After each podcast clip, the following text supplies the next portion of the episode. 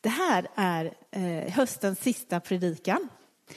Och när jag eh, i augusti så sökte jag Herren och jag bad och jag frågade honom om Vinjard Göteborg och då kände jag att han sa att jag skulle predika om Vinjards grundvärderingar. Så jag har därför i höst predikat om vad Guds rike är. Jag har predikat om eh, hur vi kan läsa Bibeln och att Gud uppenbarar sig i Bibeln för oss.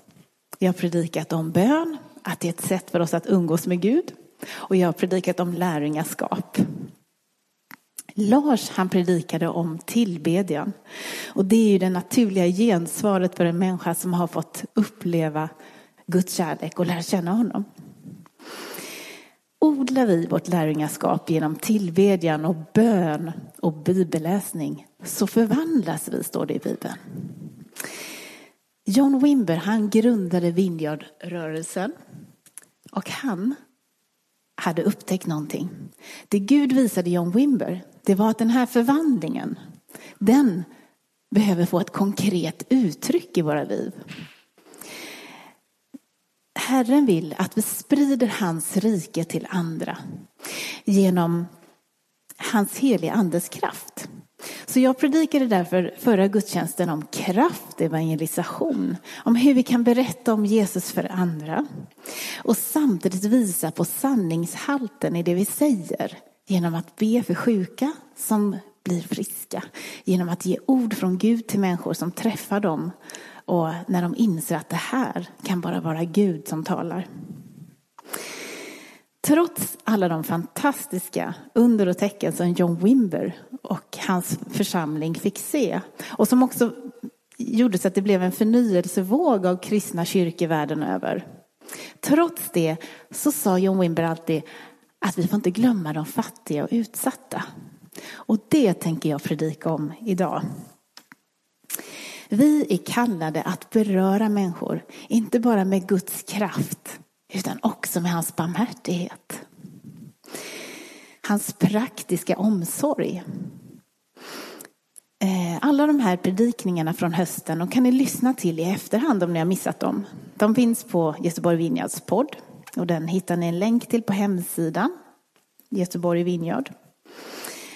Eh, ett lärjungaskap i Guds rike, det innebär alltid mer än att odla sin egen relation till Gud och få uppleva hans ljuvlighet, hans läkedom och hans heliga ande.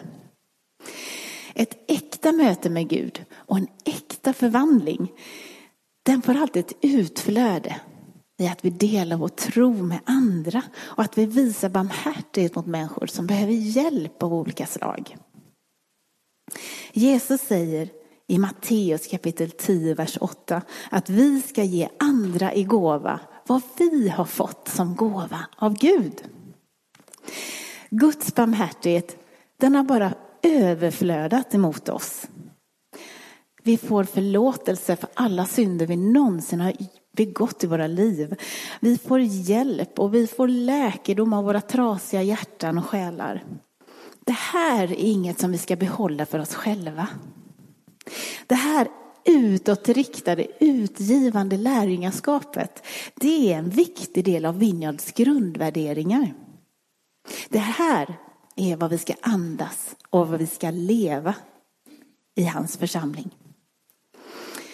När jag överlät mitt liv till Jesus år 2001 så gick jag med i Göteborg Vinjard och då låg vi på eh, Storgatan i Göteborg. Och i källaren så startade Bittan Ekman Café Trappa ner. Så vår församling tillsammans med Tabernaklets församling som låg i samma hus, vi hjälptes åt att ge kläder och mat och omsorg till hemlösa. Och det undervisades om vikten av att visa barmhärtighet i Vinjard. Så jag frågade då, som rätt så ny i tron, om jag fick hjälpa till på Café Trappa ner. Och en kväll på Café Trappa ner, jag tror det var för ungefär 15 år sedan, så träffade jag då en rätt så dyster person som jag är ganska säker på idag är Farsin som är här, som vi har glädjen att få ha hos oss här idag. Han satt och åt vid ett bord bredvid mig. Jag satt och pratade med en person. Eh, och så kommer ytterligare en person fram och ville prata med mig. Och jag tror att han var lite påträngande, den här tredje personen, för farsen blev arg. Och jag tror att du ville försvara mig på något sätt där. Så att, eh, men det blev väldigt argt och flera frivilliga medarbetare fick komma fram och hjälpa till att lugna ner Farsin och lägga ner saxen som han såg och viftade hotfullt med. Och jag tänkte bara Jesus, hjälp! Eh, men det fina var att de körde inte ut Farsin, utan han bara sa Farsin, vi vill ha dig här. Vill du vara här, vill du ha mat, så sätt dig ner och lugna ner dig och så får vi saxen. Och deras vänlighet fick Farsin att lugna ner sig. Och han sattes ner och han började käka igen. Och långsamt tror jag att den här kärleksfulla omsorgen som du mötte hos gänget på Café Trappa ner gjorde någonting med dig. Guds omsorg nådde Farsin genom Vittan och de andras hjälp och deras tålamod och deras barmhärtighet. Farsin ville komma upp eh, och berätta för oss vad arbetet på Café Trappa ner ledde till för dig. Jag tror den fungerar. Mm. Hej. Hej. Gott se. Jag känner många som ansikte på dem 2006. Jag kom till äh, tro. Jag heter Farzan Khaji. Jag är snart 60 år. Äh, och det syns inte på mig, jag vet. Nej. Alla har sagt till mig. Och, eh, egentligen det handlar om inte mig. Jag är här för att prisa och höja hans namn. Jesus Kristus. Det är en mäktig Gud vi har. För att jag var bland de hopplösa fall som ingen trodde på. Jag var så nära döden. Sprutnarkoman, kriminellt. Alltså, eh, levde i en fördärvade liv. Eh, fanns inget hopp kvar. Alltså alla, socialen, polisen, alltså myndigheterna, alla har gett upp. Till och med jag åkte inte fast längre. Jag menar polisen kommer och körde förbi. Nej, vi orkar inte med honom. Eh, det är ingen idé. Och då eh, öppnade en kafeteria. Jag var sju år hemlös. Eh, det på grund av att jag kunde inte betala hyra, alltså sköta hygien eller vara tyst på lägenheten. Det blev springande med kriminella människor upp på in och ut och ut. Alltså det blev en fördärvad situation. Eh, och jag är inte född som så här. Jag kommer från en bra familj. Men djävulens uppdrag är att eh, göra människor till det här. Jag tror inte på att eh, innerst inne någon människa vill, vill så här. Eh, och jag tror på att det är det största eller den högsta uppdragen som djävulen har. Att bryta den här relationen med Gud, med människa och Gud. Och det har, har gjort, lyckades med mig totalt. Alltså, jag hatade ordet Gud. Alltså lägg av, jag var kommunist typ. Eh, jag kommer från ett land som har blivit drabbat av religiösa människor och Iran och mullorna och islam och det här. Alltså Gud, nej, det existerar inte. Eh, och därför jag körde hårt mot det här motsatsen vägen. Och det blev inte bra. Jag tror att det är de här, göra en lång historia väldigt kort, de här sista åren som jag levde som eh, missbrukare och kriminellt var att jag bad Gud att ta mig härifrån. Ändå jag trodde inte på honom. Men jag, alltså, om det finns, lägg av. Lägg ner det. Jag vill gå hem. Jag vill inte vara här. Och jag tror det är på något sätt, det, som Hanna berättade, jag bland de värsta eh, gästerna på trappan ner. Eh, Farsen var dynamiten. Kommer jag in och kanske syns inte på mig, men Jag har tränat kung fu. jag kan försvara mig. Och jag, eh, då ville jag, fast jag var kanske 60 kilo, men jag kunde slå en människa på 100 kilo, knockdown, bang. Bara. Och jag var självsäker på det. Och därför jag var väldigt aggressiv. Självhatet var att det gått över, överhuvudtaget över alla människor. Jag hatade mig själv. Det är precis som djävulen vill göra med människor. Att vi hatar oss själva. Mm. Och det blev så att, som Hanna berättade, det här barmhärtighet. Alltså då pratar vi om massa diskussioner eh, med de som jobbade där om Gud. Och, att de vill förmedla budskapet att det finns en Gud med kärlek. Och, lägg av, sa Nej, det köper jag inte. Men det är pågående och stor fast i den här tron att eh, även den här hopplösa personens person kan förändras. Eh, gör det faktiskt underverk. Och jag står här. yeah. Jag skulle ha dött länge sedan. Men eh, jag tror att Bittan Ekman, hon är min syster, hon har varit länge med mig, i 20 år typ. Eh, och ja, de försökte med alla former av möjliga eh, metoder att fånga mig, men nej, jag gick inte med. Men en dag jag var, för att eh, jag var väldigt abstinens och eh, hade inga pengar heller. Jag hade fortfarande stoltheten kvar. Jag lånade inte pengar, jag bad om inte om pengar. Alltså jag tjuvat. Jag var inbrottstjuv. Alltså jag klarade mig själv. De värstingarna som Herren säger, det har jag. Och, eh, så frågade Bittan, får jag låna 200 kronor? För att jag var jätteabstinens.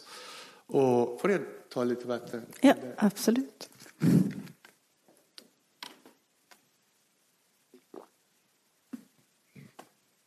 Och hon sa ja, men om du kommer imorgon klockan två så kan jag ge dig, jag har barnemot här. Då har jag kontanter, du får det. Och jag gick på en toalett i Heden. Det var elva på natten och satt mig där och somnade. Och så vaknade klockan två. Herregud, jag har missat det här mötet. Jag måste gå och låna pengar. Då springer jag till tabernaklet och trappar ner och så var det pengarna och de sa, kan du vara med? Det är slut på mötet. Kan vi bara be? Okej, okay, jag sa, om jag får mina 200 kronor, jag kan be till Muhammed, till eh, vad är det, Buddha, till Jesus, till Moses, till alla. Och, och okej, okay, kom sätt dig. Och jag verkligen, helig ande var där. Och jag visste inte någonting om helig ande. Alltså vad är detta? Pratade om hokus pokus grej. Och, och så vi satt och sa, vill du börja först? Nej, jag sa, jag tar sist. Och så alla körde runt och jag härmade dem och sa, okej, okay, jag kan säga som de säger. Kanske jag får 400. Eh, Gud hade sina planer och, och så jag böjde mig precis som det blev min tur och jag böjde mig fram och, eh, och sa Gud, Jesus, som de sa. Tack. Och, men det, det hände någonting där. Jag, jag får tårar varje gång. Jag skämdes. Det kom en skam över mig. Jag vet inte vad det är. Skärp dig nu. Alltså, så jag sa, jag vill då. Lägg av. Jag säljer mig för 200 kronor. Vad är detta? Och jag vet inte, 20 minuter jag gråtit där och skriker, jag vill dö. Jag är så cheap. Jag säljer mig för 200 kronor. Jag tror inte på det ens. Och det händer någonting inombords. Jag vet inte vad var det Så aldrig kände innan.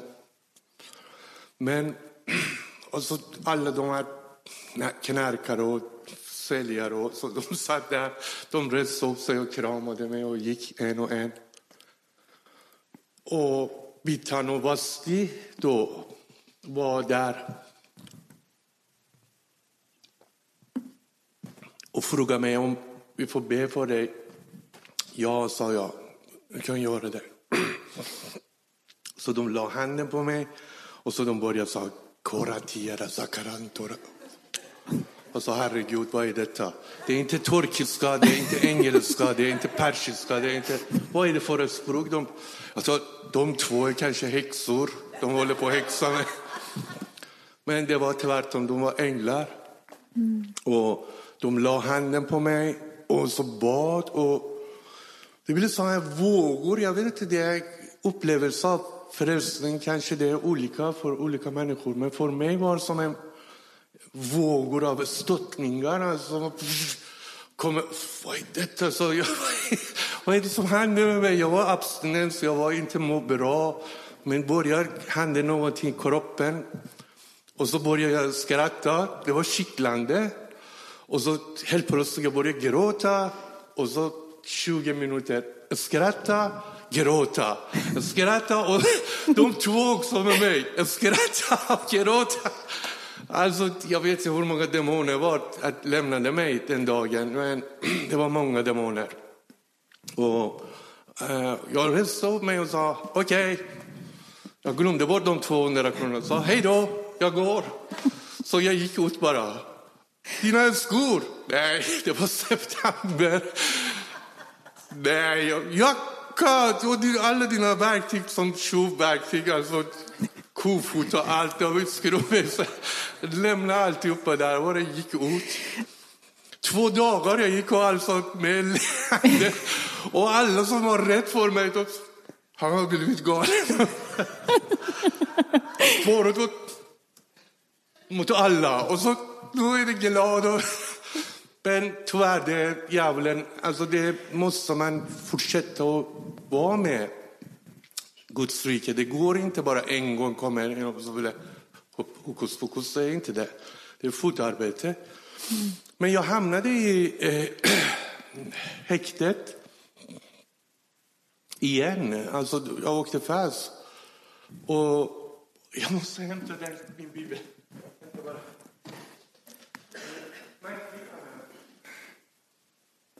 Jag hamnade i häktet och det finns fortfarande om ni tror inte, biblar i alla celler.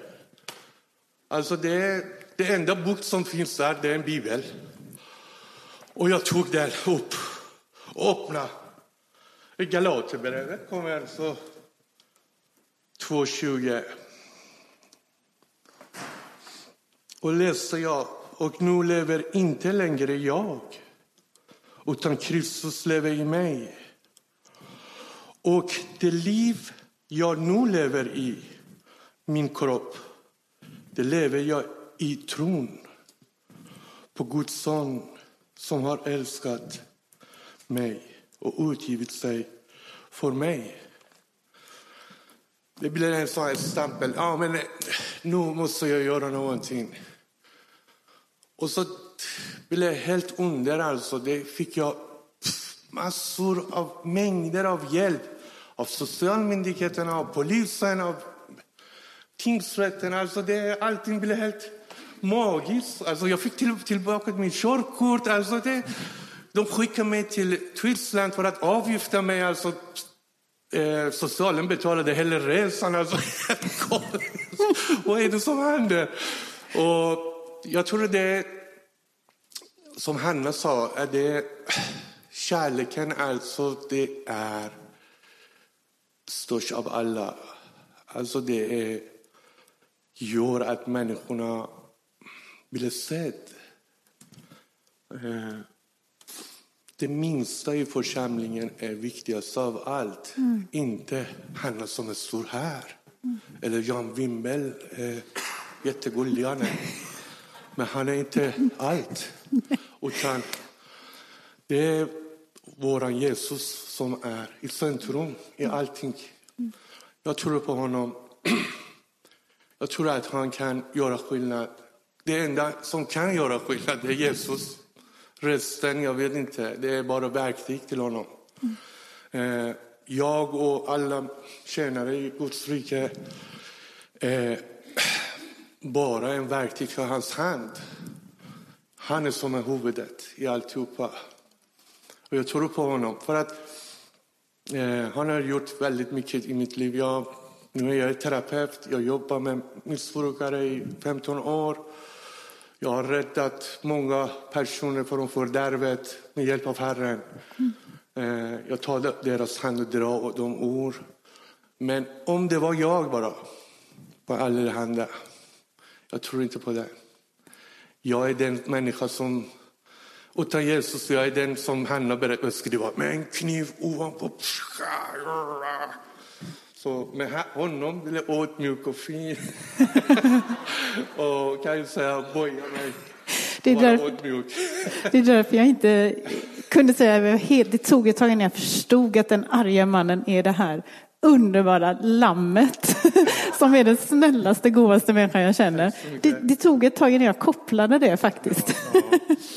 Men en sista ord jag bara säger att det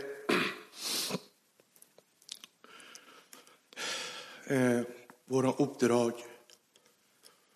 är vi berättar om de goda nyheterna. Mm. Eller hur? Det är enda yeah. uppdrag vi har. Yeah. Resten vet inte jag vad det är. Men det uppdraget vi har är att det finns hopp för alla. Mm. Oavsett kön, alltså, vad är det, etnicitet, land. Han är god till alla människor. Mm. De som född av en mamma, en kvinna. Han älskar oss allihopa och har ingen begränsningar för att ge sin kärlek. Jag tror på honom. Kan vi be? Mm. Absolut. Tack Jesus att Vingården ska bli en sån här församling kan ta hand om de här minsta i församlingen. och ha fokus på dem, Herre. Tack att vi här samlas på ditt namn, Herre, och höja och prisa ditt namn. Vi tackar dig för att du är mäktig, Herre. Vi tackar dig för att du ger din blod och befriade oss från all synder, Herre. Tack för din närvaro, Herre. Tack för din kärlek. Förbarma över oss alla.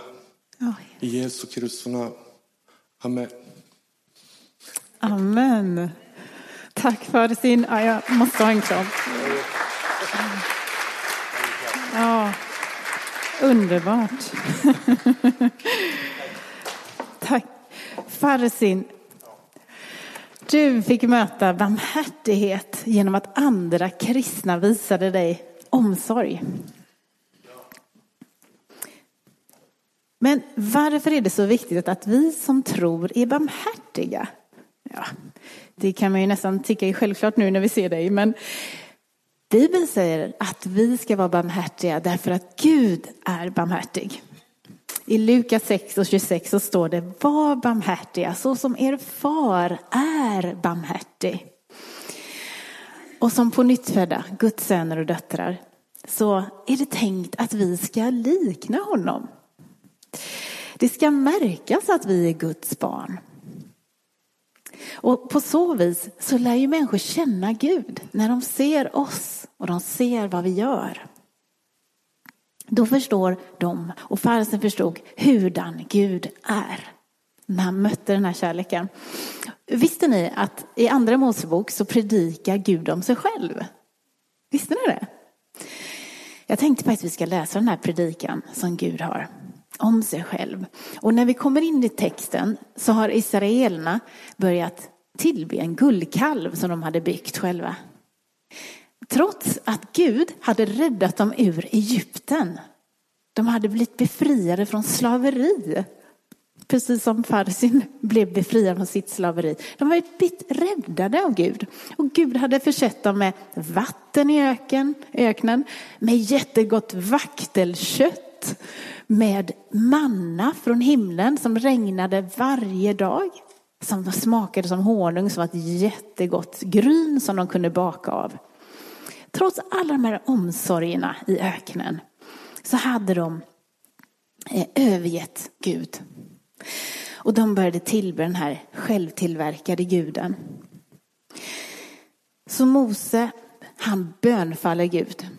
Snälla, överge oss inte, överge inte oss, eh, vårt folk, förlåt dem och gå med oss Gud. Och Gud hör Moses bön.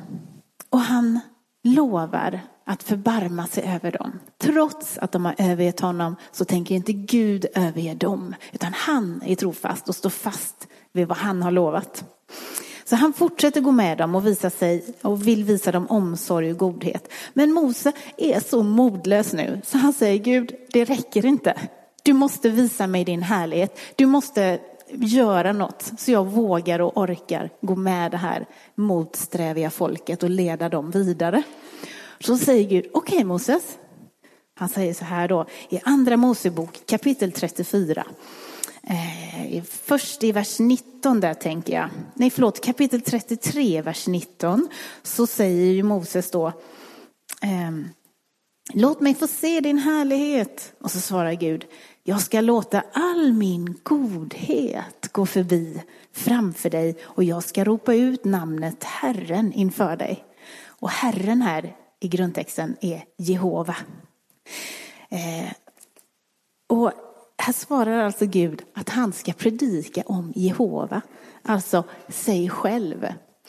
För att ropa ut kan också betyda predika. Gud säger, jag ska predika om mig själv för dig nu Moses. Håll i dig. Så Gud vill att Moses förstår vem den Gud är som går med honom och som kommer leda honom vidare i den här svåra uppgiften, i det här tuffa livet. Jehovas predikan är kort, men jag tror att det här är något av det absolut viktigaste Gud vill att hans folk ska veta om honom i Gamla Testamentet. Och då läser vi från kapitel 34 och i vers 6.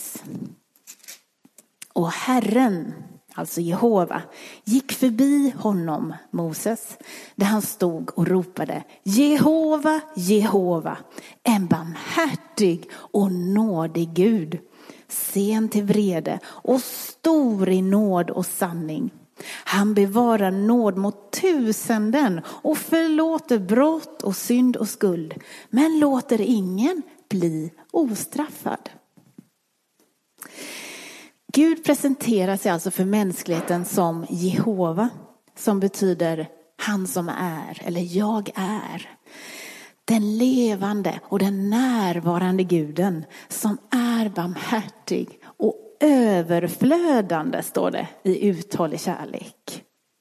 Samtidigt så är han helt sann och rättvis. Och han kommer inte se mellan fingrarna med människors ondska utan han kommer sätta gränser för den.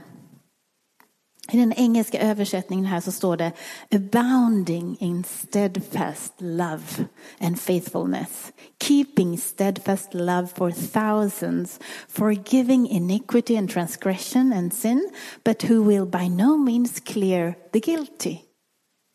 Det är en rättvis Gud. Vår Gud förklarar alltså för oss att han överflödar i kärlek.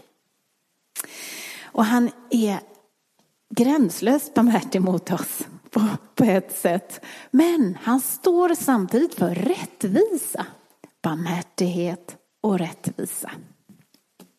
I Nya Testamentet så får vi veta ännu mer om Jehova genom att Jesus kommer.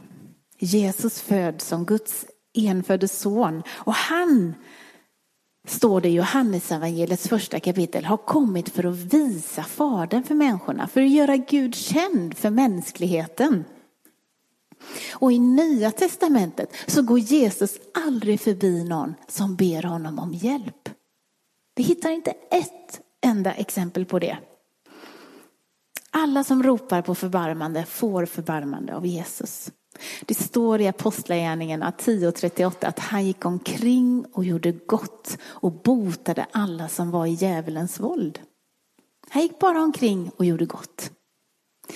Till sist går Jesus till korset och dör för mänskligheten. I sin kärlek så går Jehova så långt att han ger sitt eget liv för oss. Han ger oss allt. Snacka om en kostsam, överflödande barmhärtighet. Så barmhärtig är vår Gud. Och Bibeln lär oss att vi inte kan ha verklig gemenskap med en barmhärtig Gud om vi inte själva är barmhärtiga. Att vara kristen det är inget man är till namnet. Det är ett sätt att leva. Det är en relation med en kärleksfull och barmhärtig Gud. En kristen som verkligen känner Jesus lämnar spår av godhet och barmhärtighet efter sig. Precis som Jesus gjorde. I Matteus evangeliet kapitel 7 och vers 20 så talar Jesus om hur viktigt det är att det kristna livet bär god frukt. Han säger att vi, vi kan känna igen någon som verkligen är kristen på frukten. Det ska alltså vara gott kring den här människan. God frukt är hjälpta människor som prisar Gud för hans godhet och för den godhet som kristna har visat dem. Jag tänkte vi ska läsa ur Matteus evangeliet kapitel 7, vers 21. Så säger Jesus så här. Inte alla som säger Herre, Herre till mig ska komma in i himmelriket, utan den som gör min himmelske fars vilja. Många ska säga till mig på den dagen, Herre, Herre, har vi inte profeterat i ditt namn och drivit ut onda andar med ditt namn och gjort många kraftgärningar i ditt namn? Men då ska jag säga dem sanningen, jag har aldrig känt er. Gå bort ifrån mig ni förbrytare. Jag har aldrig känt er, säger Jesus. Tecknet på att en människa verkligen känner Jesus är att man är barmhärtig, att man känner Jesus. Ett kallt hjärta släpper inte in Gud och bryr sig inte om andra människor. Jag var själv där. Jag har också blivit förvandlad av Herren. Jag kunde inte känna. Det var stendött. Men ett hjärta som verkligen har mött Jesus.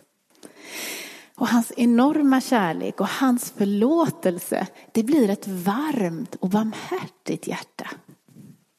Man kan inte gå förbi oberörd någon som lider längre.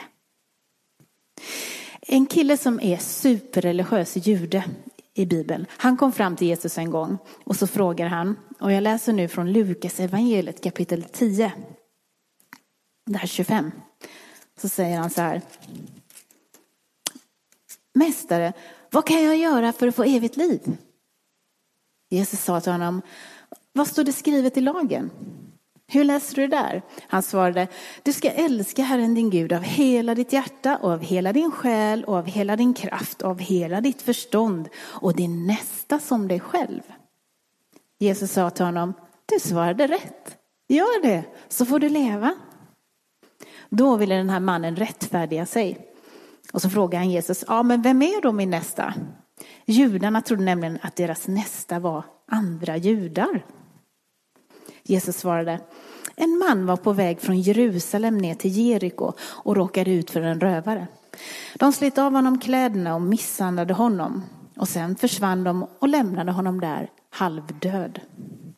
En präst råkade komma ner samma väg och när han fick se mannen gick han förbi.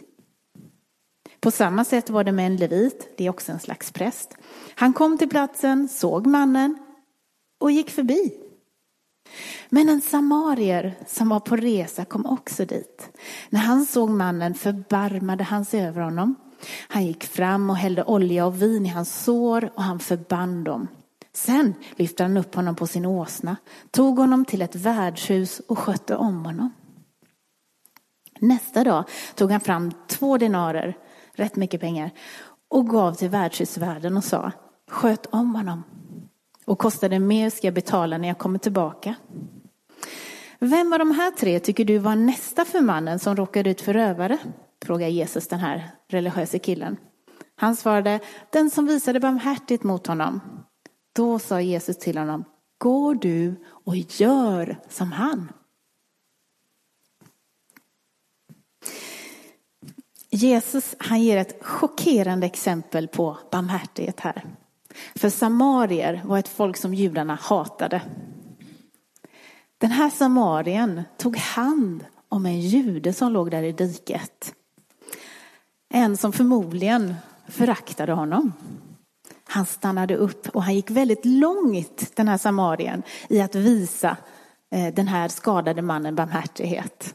Han gjorde liksom inte bara en insats utan han såg till att han blev helt återställd. Den här väldigt skadade personen. Det tar lång tid att läka så pass att han hade varit på benen igen. Han betalade alltihop. Att visa barmhärtighet, det är grundlagen i det kristna livet. Det är vad som verkligen betyder något för Gud.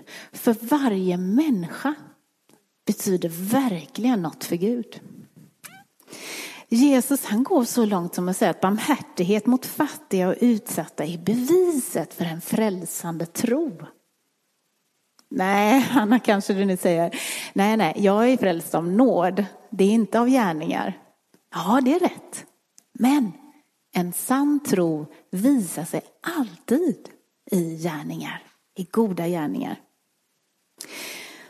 En frälsande tro förvandlar oss nämligen så vi blir lika Gud. Vi blir barmhärtiga.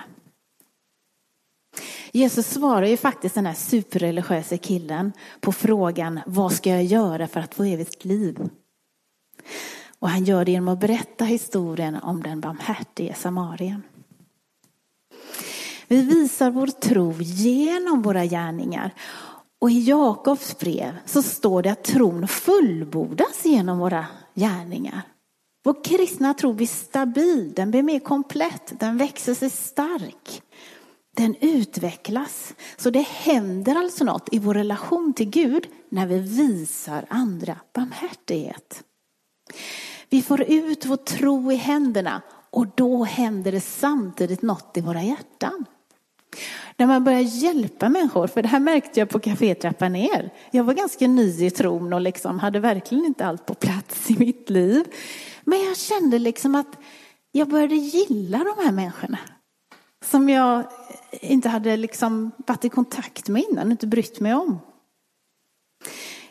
Precis som vår himmelske far är en glad och god och barmhärtig Gud så blir vi det när vi börjar göra som han. Kopiera pappa. Vi identifierar oss med Jesus och han identifierar sig med oss och säger jag känner dig. Du är verkligen min. Och väldigt ofta när vi hjälper nödlidande så dyker Jesus upp och det händer grejer. Det händer under och tecken. För Jesus älskar att vara bland samhällets utsatta. Jag och Torbjörn vi var och lyssnade eh, på Heidi Baker som är en missionär. Eh, det här var väl 2012 eh, på New Wines konferens. Och hon berättade om att hon var verksam i Mosambik. Och eh, I slutet av 90-talet så var det väldigt oroligt där. Och eh, hon och hennes man de bedrev hjälparbete och hade hand om, eller försökte hjälpa ungefär 320 barn, tror jag hon sa. Och eh, en dag så höll de på med skjutningar utanför fönstret och de hade inte ätit på tre dagar tror jag hon sa. Det var i alla fall flera dagar. Och hon hade ju sina egna två små barn med sig. Och hon beskrev hur hennes egen dotter stod och ryckte henne i kläderna och bara Mamma, jag är så hungrig. Och då kommer en dam från amerikanska ambassaden. Och hon hade med sig mat för Heidi och hennes familj. En risgryta för fyra personer. Och då säger Heidi, Eh, och då säger damen, se ni till att äta det här och, och ge bara er familj. Och då sa han, nej, nej, jag har fler barn. Jag blir så rörd så det är svårt att berätta den här historien. Men då hade Heidi lite majsmjöl kvar i köket, så hon lagade till det också. Och sen så sa han, du får hjälpa mig till den här damen. En, eh, en sån här baptistisk eh, ordentlig dam. Så öppnade hon dörrarna och där sitter ju då 80 barn på plastmattor som hade kommit till Heidi för att söka hjälp. De här barnen hade gått 27 kilometer barfota eh, i de här, genom strider och de hade också de trodde på Gud, de här barnen, så de hade kastat stenar på dem och sådär. Så där sitter de här barnen. Och Heidi säger till damen, be nu till Gud. Och damen bara, ja, hon tyckte ju att Heidi var helt galen som inte bara gav maten till sin familj och sina egna barn. Men hon bad i alla fall, gode Gud välsigna maten, amen. Och så började de dela ut maten. Och alla 80 barn blev proppmätta. Och det blev mat över från den här grytan för fyra personer och det här lilla majsmjölet. Det blev mat över till Heidi och hennes medarbetare.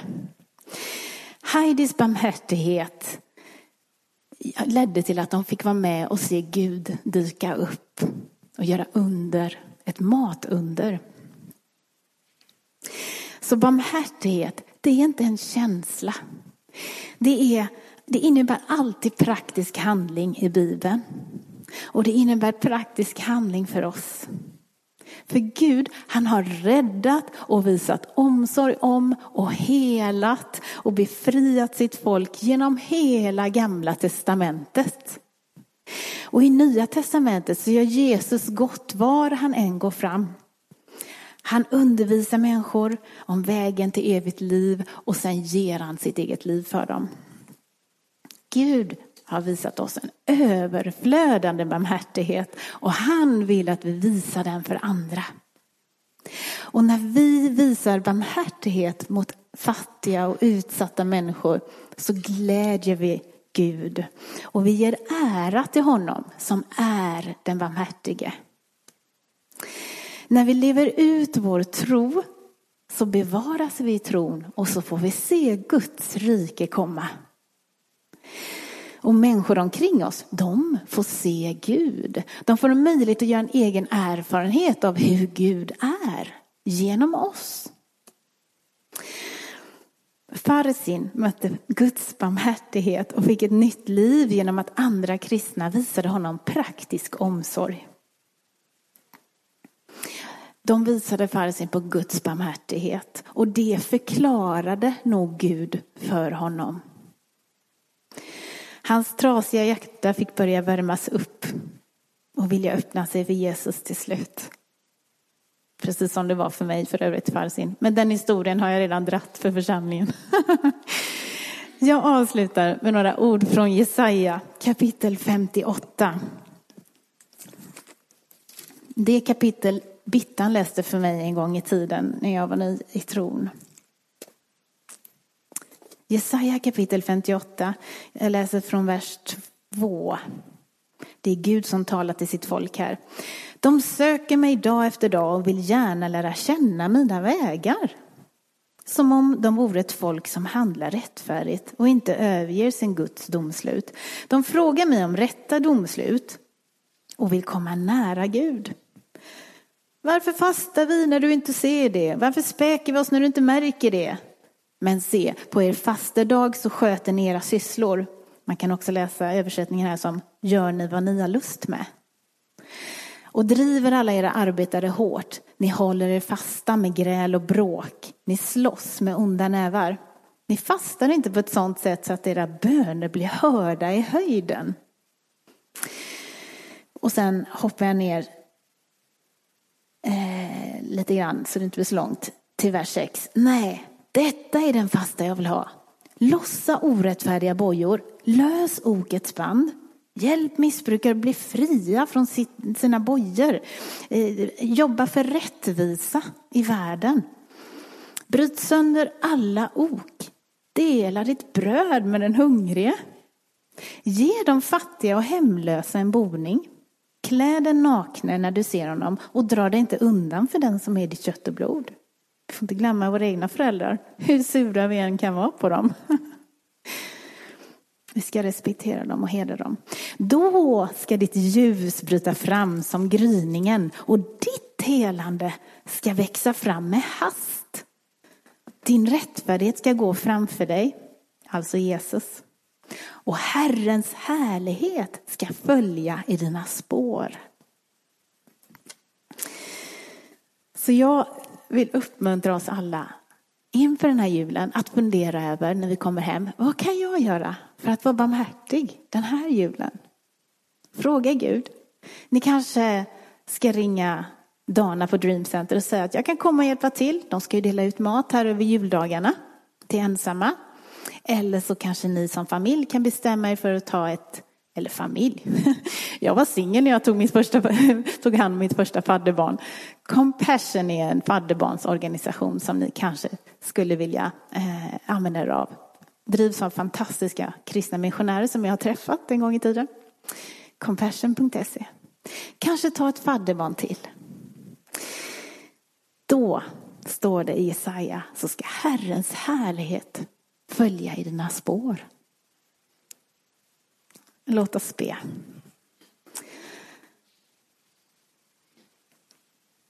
Herre, Jehova, du som är den levande och närvarande och barmhärtige guden. Tack att du är här. Tack att du är så intensiv i din kärlek till oss människor. Herre, vi förtjänar den inte, men vi är så tacksamma. Och vi ber att du lär oss att bli mer lika dig. Lär oss att bli som du. Lär oss att vara slösaktigt generösa mot andra och gästfria. Och hjälp oss, Herre, att hjälpa utsatta människor, Herre. Fyll oss med din kraft, din glädje och din kärlek. Hjälp oss att våga öppna våra händer, Herre, och ge vidare vad vi har fått av dig. I Jesu underbara namn. Amen. Vi ska väl lyssna till en sång och sen så ska vi ta nattvard.